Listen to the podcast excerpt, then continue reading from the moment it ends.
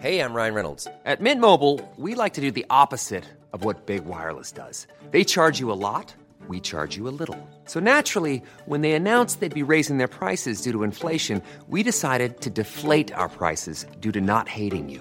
That's right. We're cutting the price of Mint Unlimited from $30 a month to just $15 a month. Give it a try at mintmobile.com/switch. $45 up front for 3 months plus taxes and fees. Promo rate for new customers for limited time. Unlimited more than 40 gigabytes per month slows. Full terms at mintmobile.com.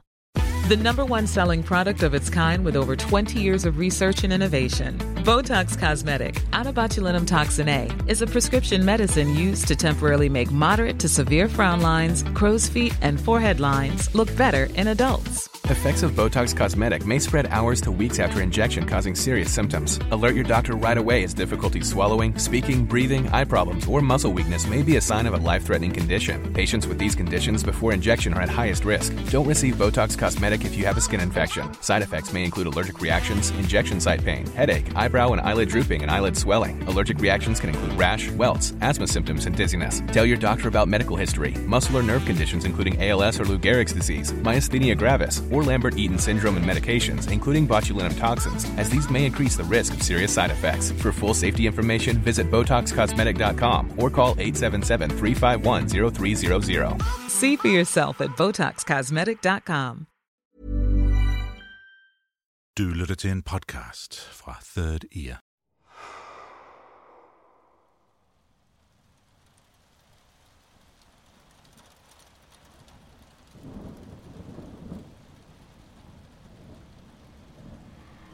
Jeg forestiller mig, at det må have regnet den aften.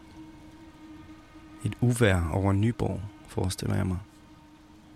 Mørk himmel og tunge skyer over købmandsgården i Slotsgade, hvor familien Worm bor.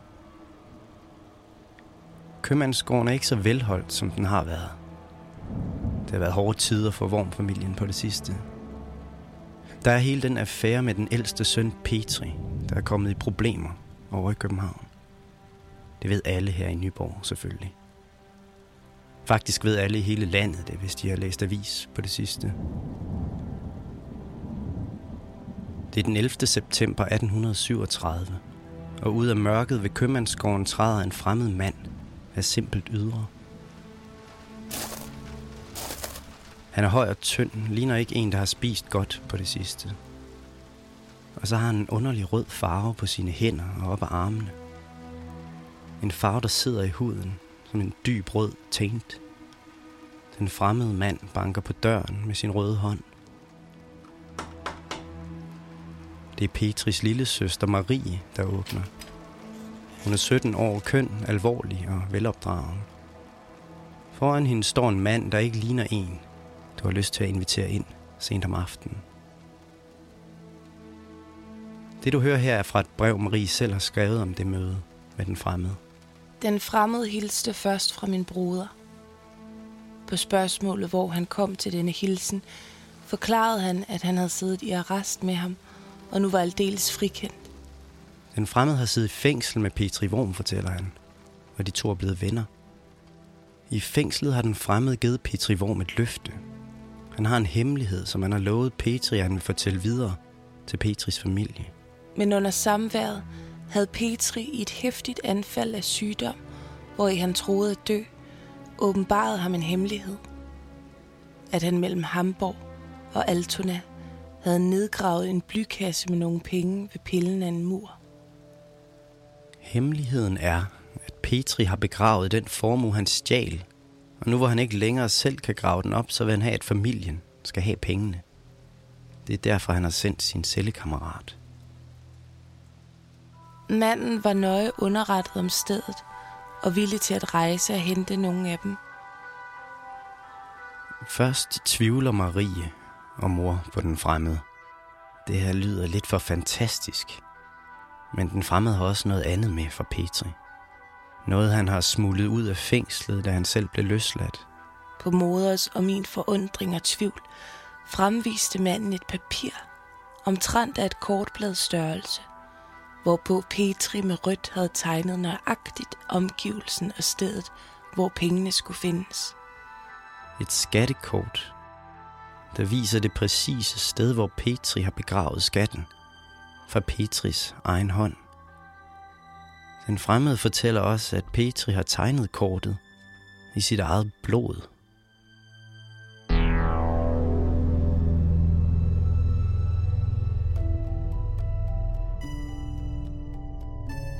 Et skattekort, tegnet i blod.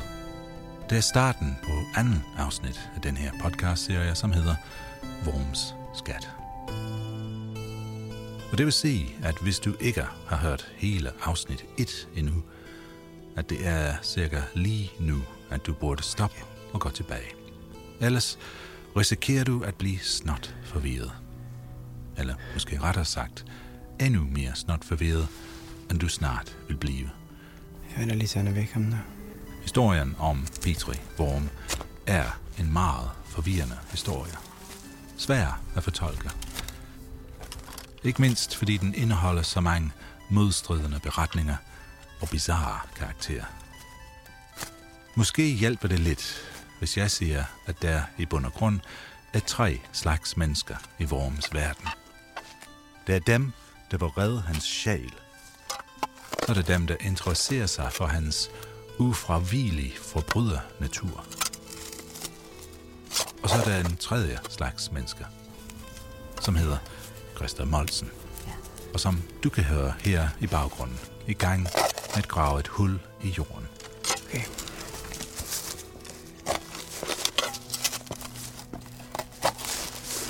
Som egentlig interesserer sig mest for Petris skjulte penge. Venter lige.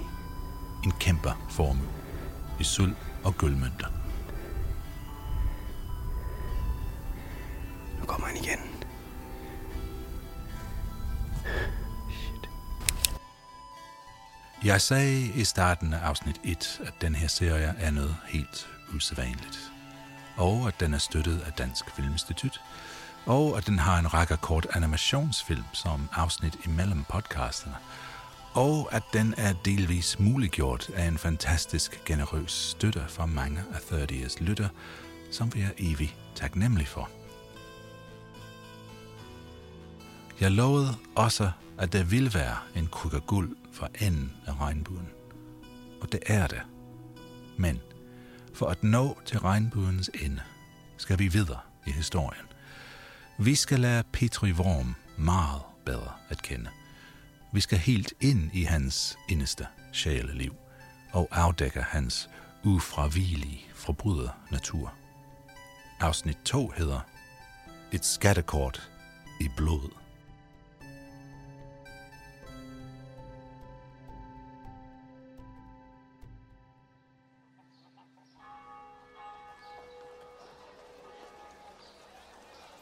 Jeg er ikke den første, der har forsøgt at komme ind i hovedet på overmorderen, poeten og skattegemmeren Petri Worm. Langt fra. Der har været andre. Men så vidt jeg ved, er jeg den første, der har gjort det, for at finde hans begravede skat. Men heldigvis er der også nogen, der har forsøgt at komme ind i hans smukke hoved, mens han stadig var i live. Og heldigvis har de skrevet om det. På kirkekontoret i Vores Frelsers Kirke på Christianshavn sidder præsten Karl Holger Visby, i København dengang kendt som Pastor Visby. Ved siden af jobbet som præst eller residerende kapellan i Vor Frelsers Kirke er Pastor Visby også fængselspræst i det civile arresthus, der ligger på Christianshavns Torv. Tugt, Rasp og Forbedringshuset hedder det. Det er der, pastoren er på vej over. Han har lige modtaget et brev med rigtig, rigtig dårlige nyheder. Dårlige nyheder for en, som han igennem de sidste 2 år har fået et nært forhold til. En smuk ung mand ved navn Petri Worm. Herre Pastor Visby, residerende kapellan ved Vor Frelsers Kirke og præst ved stadens civile arresthus. Ifølge et mig i dag til hændekommen allerhøjeste reskript af 24. forrige måned, er den arrestanten Petri Claudi Ferdinand Emil Petri Worm er blevet dømt til døden. Det skete egentlig i højesteret for et par måneder siden. Men dengang i 1830'erne var det mere reglen end undtagelsen, at kongen benådede de dødsdømte efter retssagen. Så de i stedet for fik livstid i fængsel og altså ikke skulle have hovedet hugget af. Det er det, der plejer at ske. På det her tidspunkt er der ikke nogen, der har fået hovedet hugget af i København i 5 år. Men i det brev, Pastor Visby har i hånden, der står der, at det bliver der ikke noget af for Petri. Dødsdommen står ved magt. Af at miste sin hals og hans hoved at sættes på en stage, formidlet derhen, at den arrestanten idømte livsstraf alene skal fuldbyrdes, uden at hovedet efter henrettelsen sættes på stage. Godt nok slipper Petri for at få sat sit hoved på en stage, men det skal stadigvæk hugges af. Så man må sige, at den dårlige nyhed er større end den gode. Det er det, Pastor Visby er på vej over for at fortælle ham. Her fra kirken er der kun 200 meter over til fængslet, så han har ikke mange minutter til at forberede sig, selvom han går langsomt.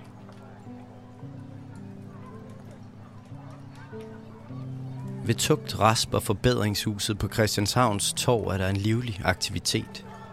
Det har der været ofte på det sidste. Der er en hel del unge kvinder på torvet, de har blomster med og parfumeduftende breve. Det er dem, der i aviserne spydigt bliver omtalt som blomstersenderinderne. Jeg elsker det ord. Blomstersenderinderne. De er her alle sammen for Petri Worms skyld.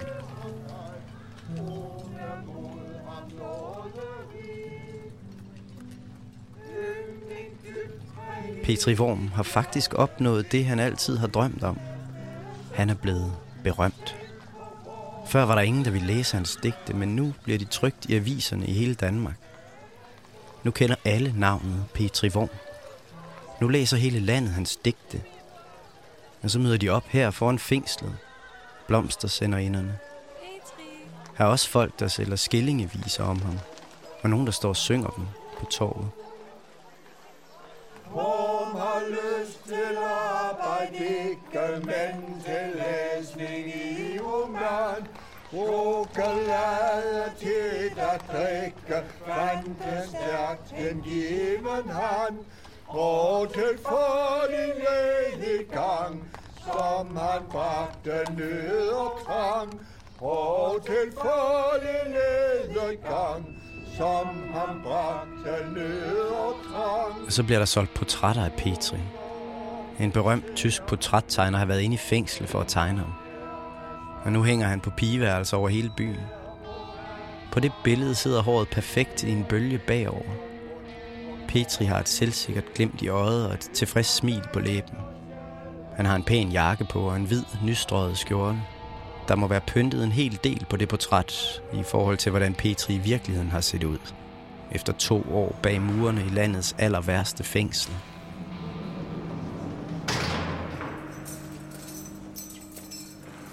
Pastor Visby bliver låst ind igennem fængselsporten.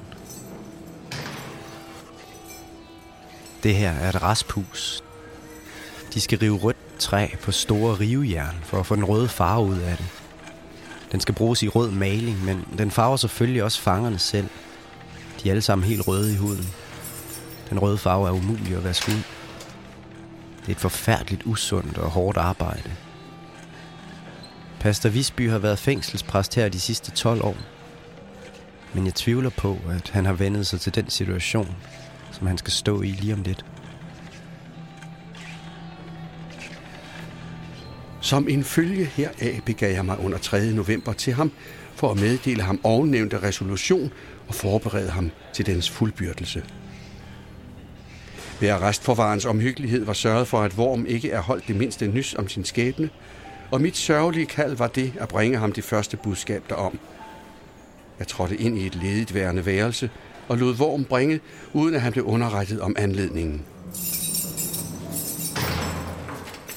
Og der har vi så Petri Worm igen, i døren til besøgscellen. Han er kun skin og ben nu, bleg med store mørke rander under øjnene, røde hænder og arme, og en beskidt og hullet fængselsdragt. Men han er stadigvæk smuk, og han er ved godt mod, i hvert fald lige da han træder ind ad døren. Han regner stadigvæk med, at han skal benådes. Men Pastor Visby ser endnu mere alvorlig ud, end han plejer.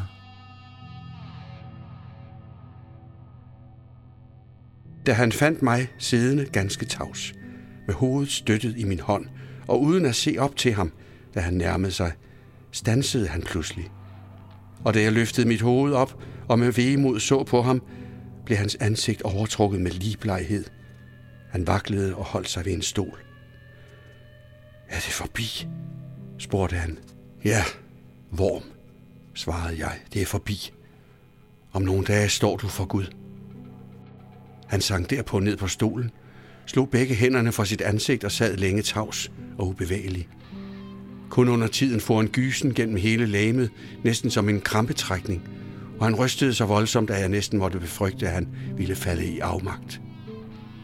Jeg sagde imidlertid til ham alt, hvad inderlig medlidenhed og deltagelse kunne indgive mig. Men han syntes næppe engang at høre mine ord. Kun én gang udbrød han. Åh Gud, blot jeg kunne komme til at græde. Det er som om mit hjerte skulle knuges i tu inden i mig. Jeg fulgte dette vink, stræbte at sætte mig ind i hans følelser og tanker for øjeblikket, og begyndte at bede højt for ham. Åh, barmhjertige Gud og milde fader, se med nåde ned til mig, arme og elendige menneske, der snart skal møde for dig. Tilgiv mig min gruelige synd, og alt, hvad jeg forresten har fejlet imod dig. Det er sådan på det her tidspunkt, at man meget gerne vil have de dødsdømte forbrydere til at angre deres synder, før man hugger hovedet af dem. For hvis de ikke gør det, så kommer de i helvedesilden for evigt, og det synes man alligevel er for streng en straf. Her begyndte han lydelin at hulke, sprang op og løb hen i den længst fraliggende krog af værelset. Her kastede han sig på knæ. Pastor Visby skal have Petri til at udvise oprigtig anger, for han kan blive halshugget. Åh, min Gud, min Gud, kan du forlade mig synder? Åh, min Herre Jesus, vil du også forløse mig? Åh, jeg skurk. Trøst, åh Gud, min stakkels moder, og når hun græder for sin arme søn, så lader hende da ikke græde uden håb om, at han vil blive taget til nåde hos dig. Han skal angre ikke bare mordet, men også alle de andre synder, han har begået i sit korte liv.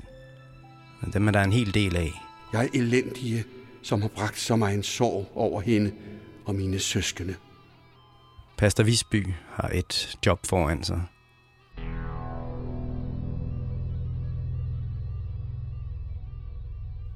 Kan du huske, hvor vi startede det her afsnit? Med en fremmed mand med røde hænder, der kom til slægtsgården i Nyborg med et skattekort. Tegnet af Petri Worm i blod. Goddag, jeg hedder Kristoffer Møllesen. Jeg har en aftale med Karl Jørgen Carlsen. Ja. Er det her, han bor? Ja, det okay. Kommer lige ind. Tak skal du have. Det var Karl Jørgen Carlsen, der satte mig på sporet af det skattekort. Jeg læste om det tilfældigt i en bog, jeg faldt over i en antikvar. Bogen hed bare Worm. Den er udgivet på et meget lille forlag, jeg aldrig har hørt om, og den er skrevet af ham her.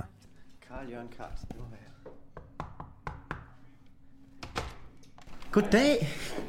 Goddag. Jamen, hej Karl Jørgen Carlsen. Hej. Rart at møde dig. Ja, i lige måde. Jeg er meget begejstret, stor fan af dit arbejde, jo. Så er det rigtigt? Tak fordi du tager dig tid.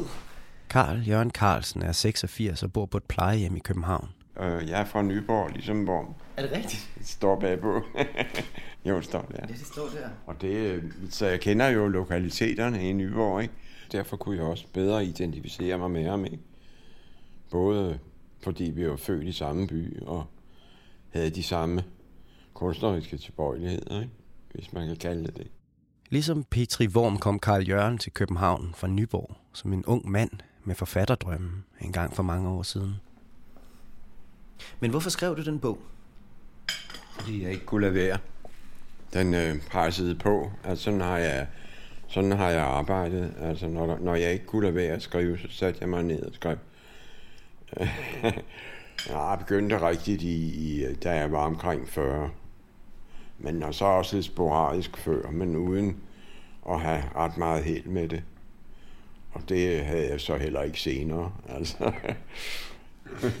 Sådan var det også med Worm, han kunne heller ikke. Nej, kunne han ikke. Han kunne heller ikke leve af det.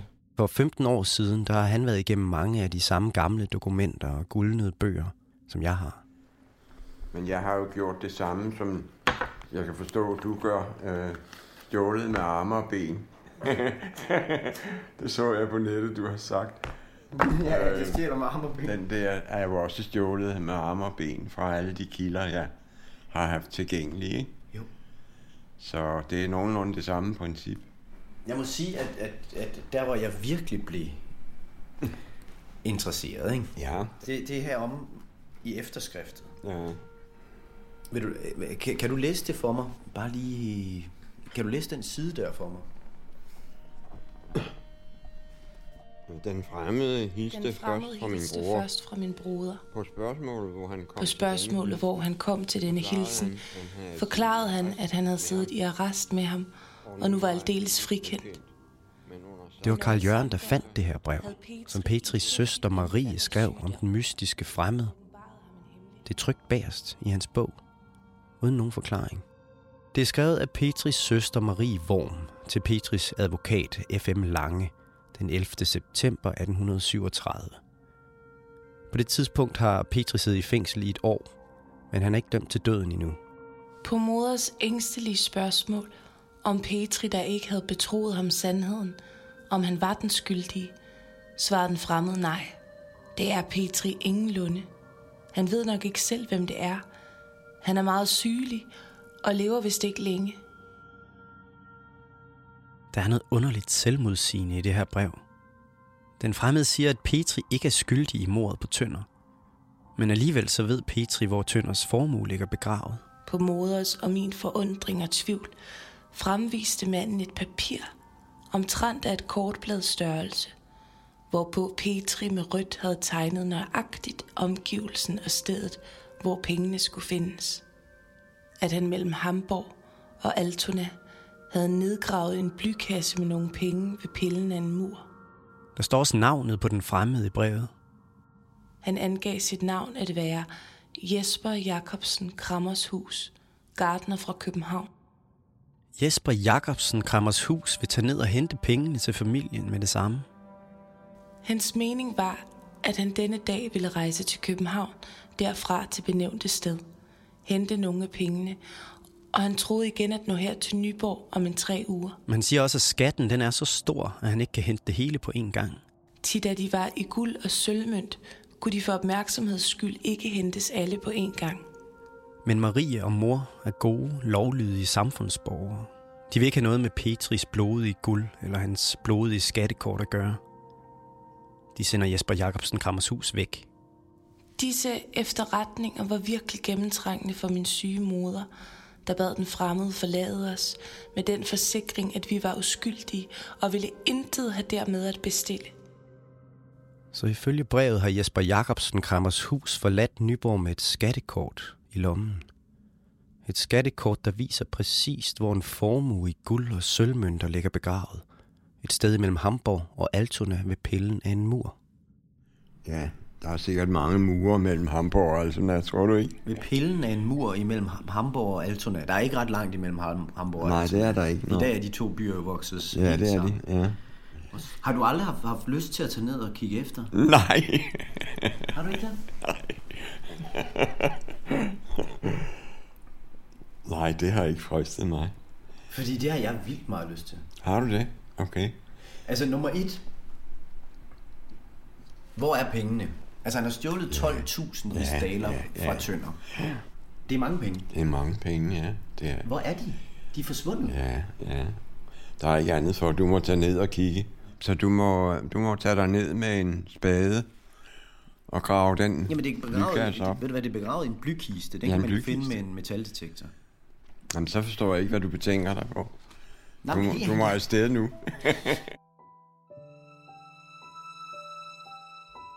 Jeg ville også være taget afsted for længst, hvis det ikke havde været for Pastor Visby. Eller måske nærmere for Pastor Visbys sidegeschæft. For ved siden af jobbet som Petri Worms sjælesørger, ham der skal få Petri til at angre sine synder for Gud, så har Pastor Visby også et mere jordnært projekt kørende. Lad mig forklare.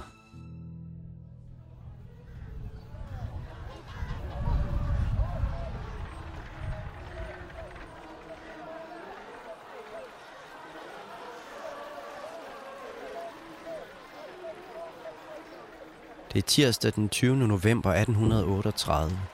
Det er tidligt om morgenen. Om lidt skal Petri Worm have hovedet hugget af. Pastor Visby er også på skafottet.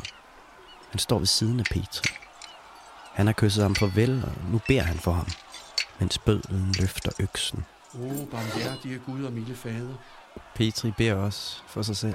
En gang var de fire i den her lille himmel. Far, søn, Helligånden og den faldende engel. Fra den nærmest ham, der er faldet fra skyen. Vil du se Pastor Visbys sol over byen? Se, din sol står op. Derfra, hvor han står, kan han se ud over menneskemængden foran skafottet. Folk er kommet fra nær og fjern for at tage afsked med berømtheden Petri Worm. Han er blevet en helt i Københavns lavere samfundslag hos blomstersenderinderne og de fattige arbejdsknægte. En martyr blandt de umyndige i ånden, står det i avisen. For dem er han et stakkels offer for ulykkelige omstændigheder. Måske uskyldig, men i hvert fald en stor poet. En skønånd. Et smukt menneske. Sådan tænker mange i publikum, og det ved Pastor Visby godt. Det er derfor, han har haft sin lille sidegeschæft kørende de sidste par år. Han har skrevet en bog om Petri Worm. Et dokumentaristisk værk med breve og digte fra Petris egen hånd, og med de personlige og fortrolige samtaler, han selv har haft med Petri i fængslet. Den bog er, hvad vi dokumentarister vil kalde et scoop. Udgivelsen er også helt perfekt timet. Bogen er på gaden allerede dagen efter, at øksen er faldet, og Petris hoved rullede ned af skafottet.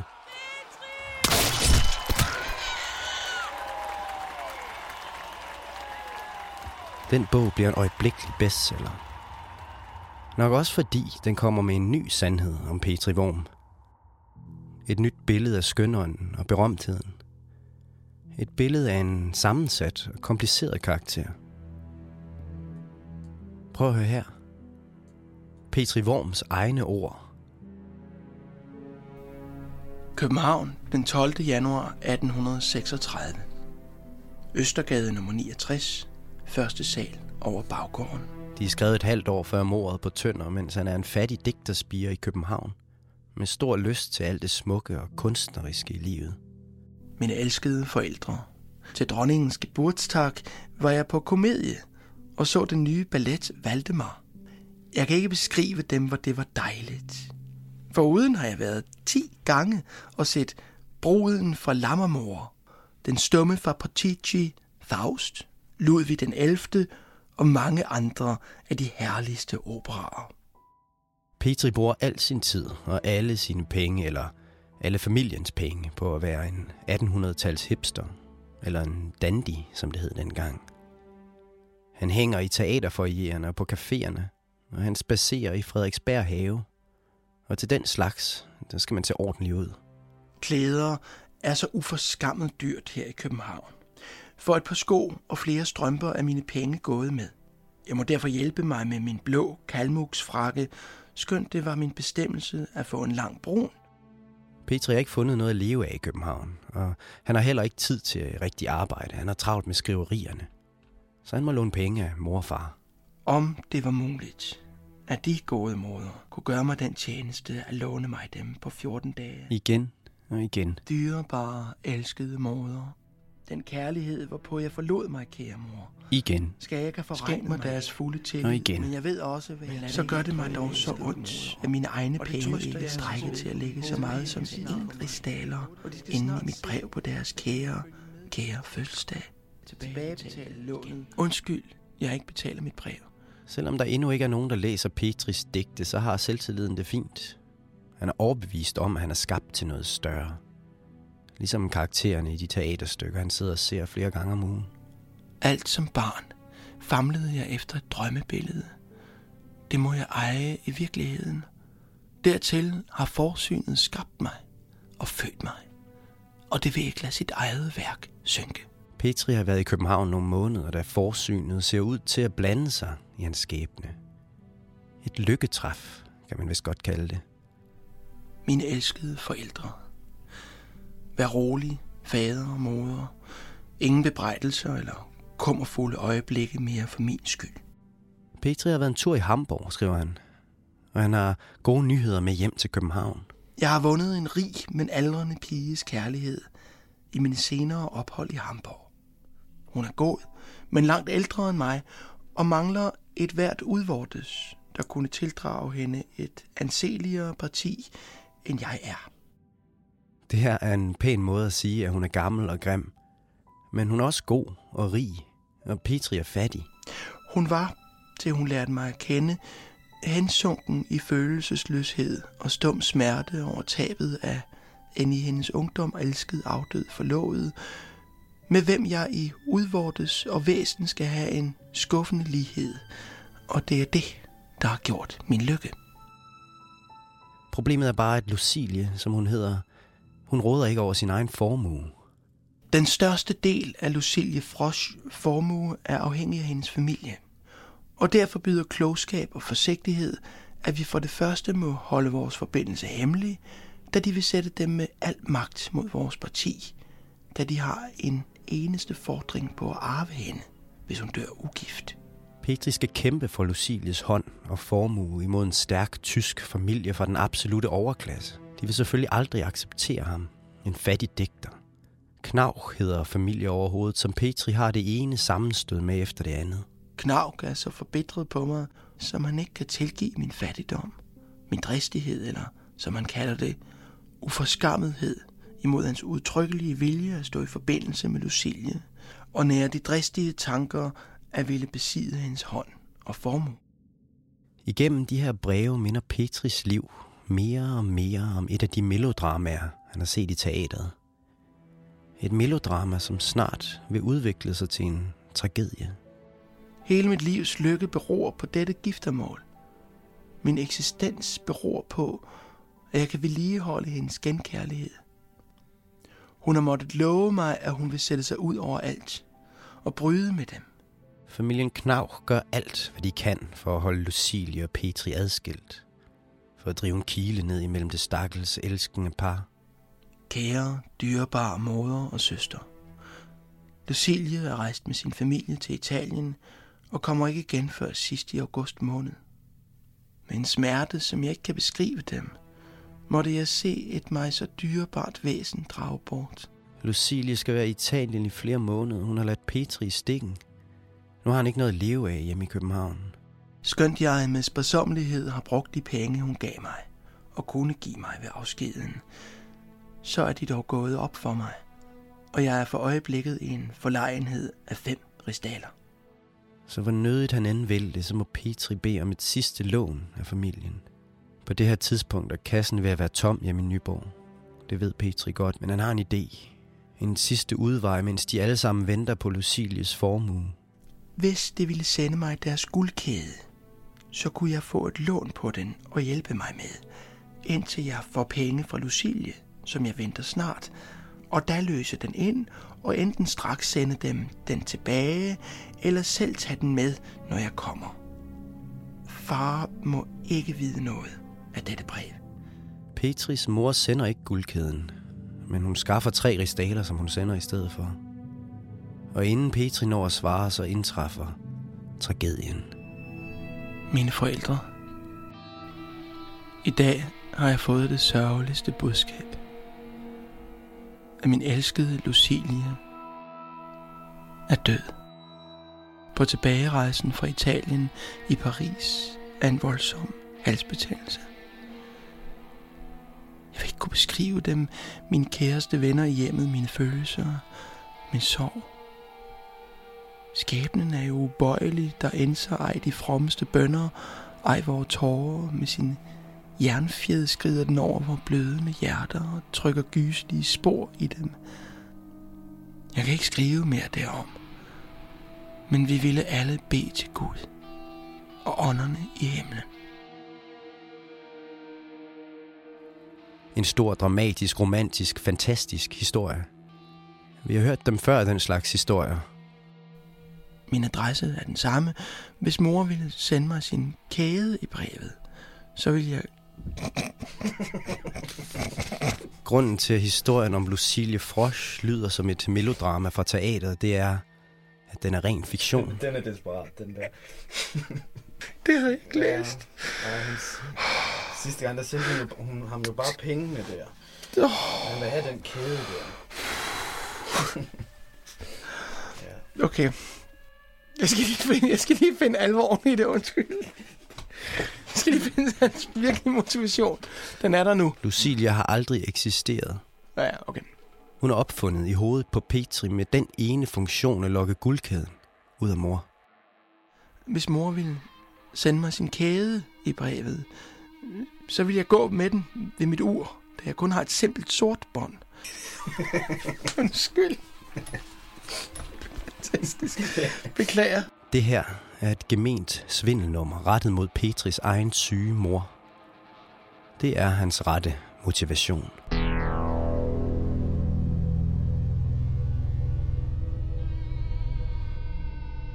Svindleren og løgneren Petri Worm, den skrupelløse charlatan, der vil gøre hvad som helst for en daler eller to. Det er den Petri Worm, der pludselig kommer frem, når man læser Pastor Visbys bog. Visby fortæller om en ung mand, der kommer til København og hurtigt kommer i bundløs gæld. Men som alligevel bruger penge på teaterbilletter, romaner og byster af øenslæger. Han lejer sig ind på forskellige værelser over hele byen under forskellige navne på flugt fra pengeopkrævere. Og han betaler ikke husleje nogen af stederne. Til gengæld stjæler han laner og sengetøj fra værelserne, som han så pansætter, og så pansætter han også lånebeviset for de laner. Og alt sit skiftetøj, det pansætter han også. Og han stjæler ting fra forskellige butikker over hele byen ved at udgive sig for at være bud. Petri er en gennemført svindler. Og efter mordet på Tønder, så gør familien hjemme i Nyborg også alt, hvad de kan, for at distancere sig fra ham, og fra de penge, han stjal fra Tønder. Åh Gud, hvor kunne han tro, hvor tabte rolighed kunne oprettes ved at blive delagtig i denne uretfærdighed? Det er derfor Marie skriver til advokaten og anmelder sin egen bror, efter at Krammershus har været på besøg med skattekortet. De vil intet have med de penge at gøre. Jeg overlader til dem at anvende denne oplysning så skånsomt som muligt for Petri, og jeg beder dem inderligt på mine og begge mine syge forældres vegne, så hastigt som muligt at meddele os, om det er fyldestgørende nok, at vi har anmeldt dette for deres velaværdighed. Lad os nu gå ret imod solen og lad den gå ned, men gå ikke for langt som bror Worm, hvis du vil have fred. Din er bødigst. Marie Worm.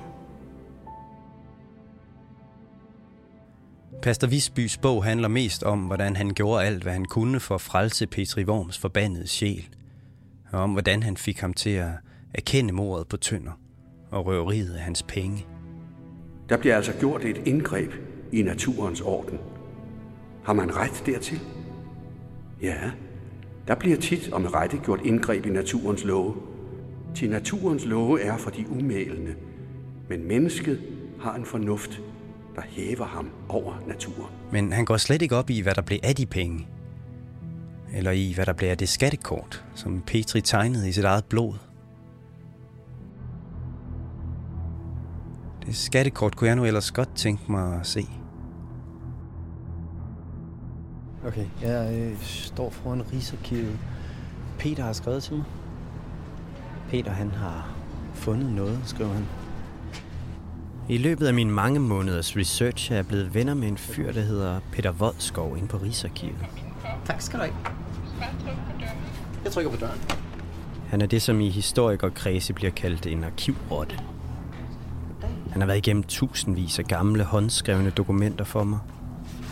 Og på det sidste har han ledt efter navnet Jesper Jacobsen Krammershus. Det var jo det sidste, du forespurgte omkring Jesper Jacobsen Krammershus, ikke? Jo, ham er jeg meget interesseret i.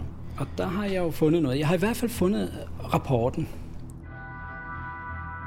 Rapporten? Det er en gammel politirapport, skrevet af 2 betjente i København. Og det er faktisk ret interessant også, for det giver nemlig en ekstra oplysning, som jeg skal vise dig, når vi kommer op. Ej, hvor skal vi så lige se hovedjournaler, det her. Der skal vi have. Politirapporten er dateret til den 15. oktober 1837.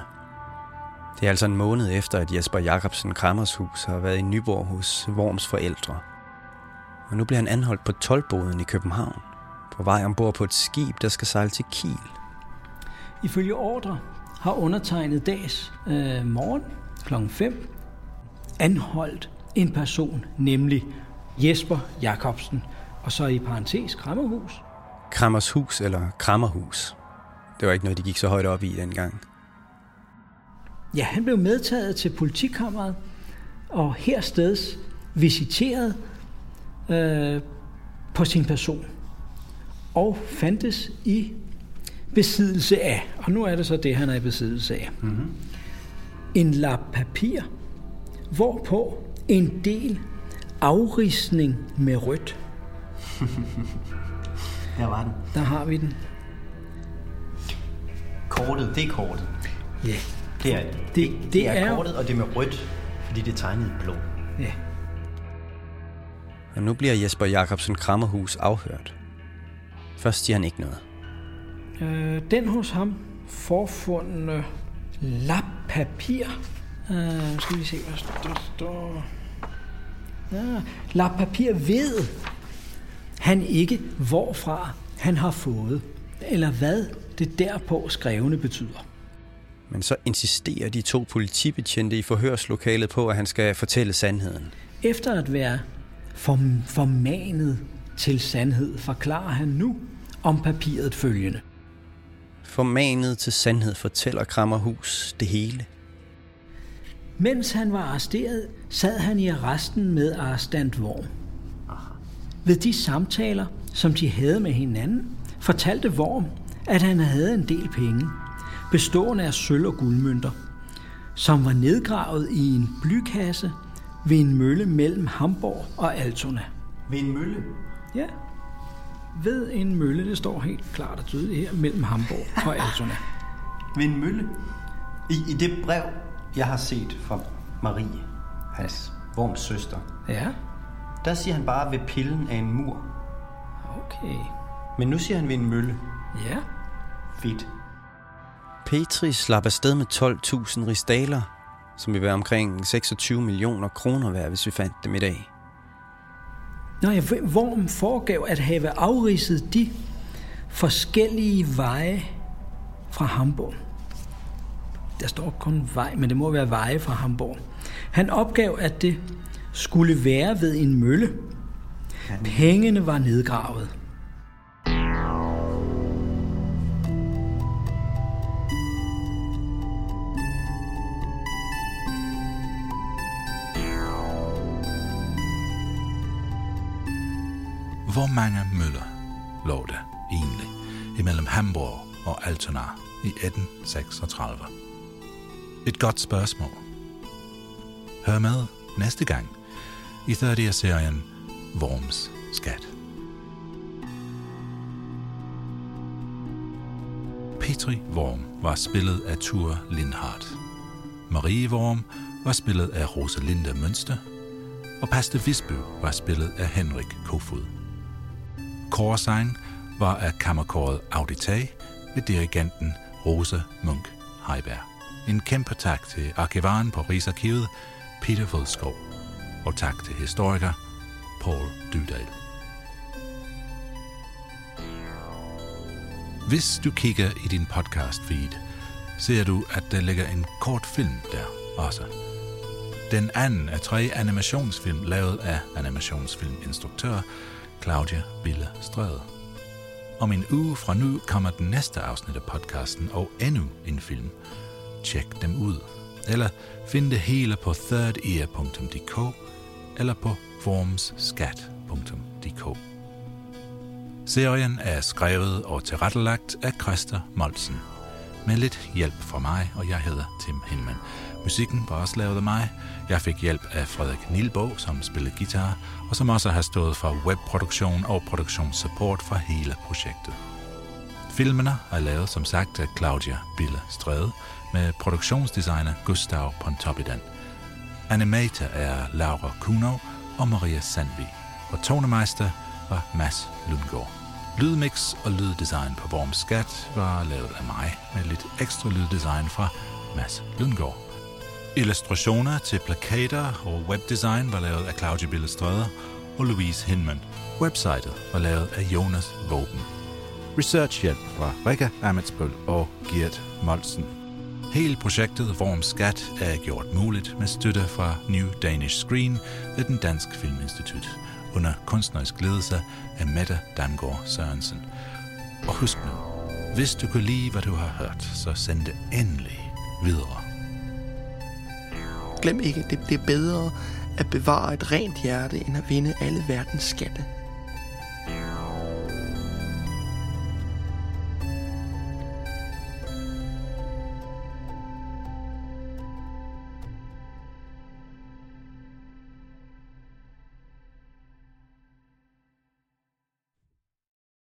Kom med på en rejse fra Colombia til Vendsyssel med guder, advokater og en vampyrblæksprutte. En virkelig miljøkrimi, hvor superskurken tjener milliarder på sine ofres lidelser, og samtidig fører en retssag, så forbrydelserne kan fortsætte uden konsekvenser. Hør podcastserien Retten til floden på Miljøbevægelsen Noras kanal Jord i hovedet på din foretrukne platform.